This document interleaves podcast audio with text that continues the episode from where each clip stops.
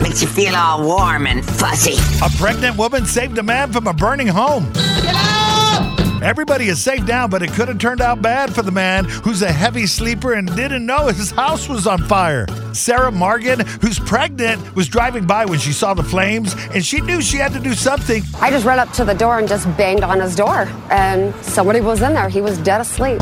She said when the man answered the banging, she could feel the heat from the fire. She looked over and the neighbors were watching, recording on their phones, and the man who lived there had no idea. He came to the door. I says, "Your house is on fire." He was dead asleep. Sarah admits that it was a dangerous situation for anyone, especially somebody pregnant. Probably not the best idea, you know, being pregnant. I would hate to see the fire and know I didn't do anything and somebody died. Thanks to Sarah, that didn't happen. It had an ending like a holiday movie, and never underestimate the power of a pregnant woman. I'm supposed to be the hero here. You're my hero. Greatest hero of them all!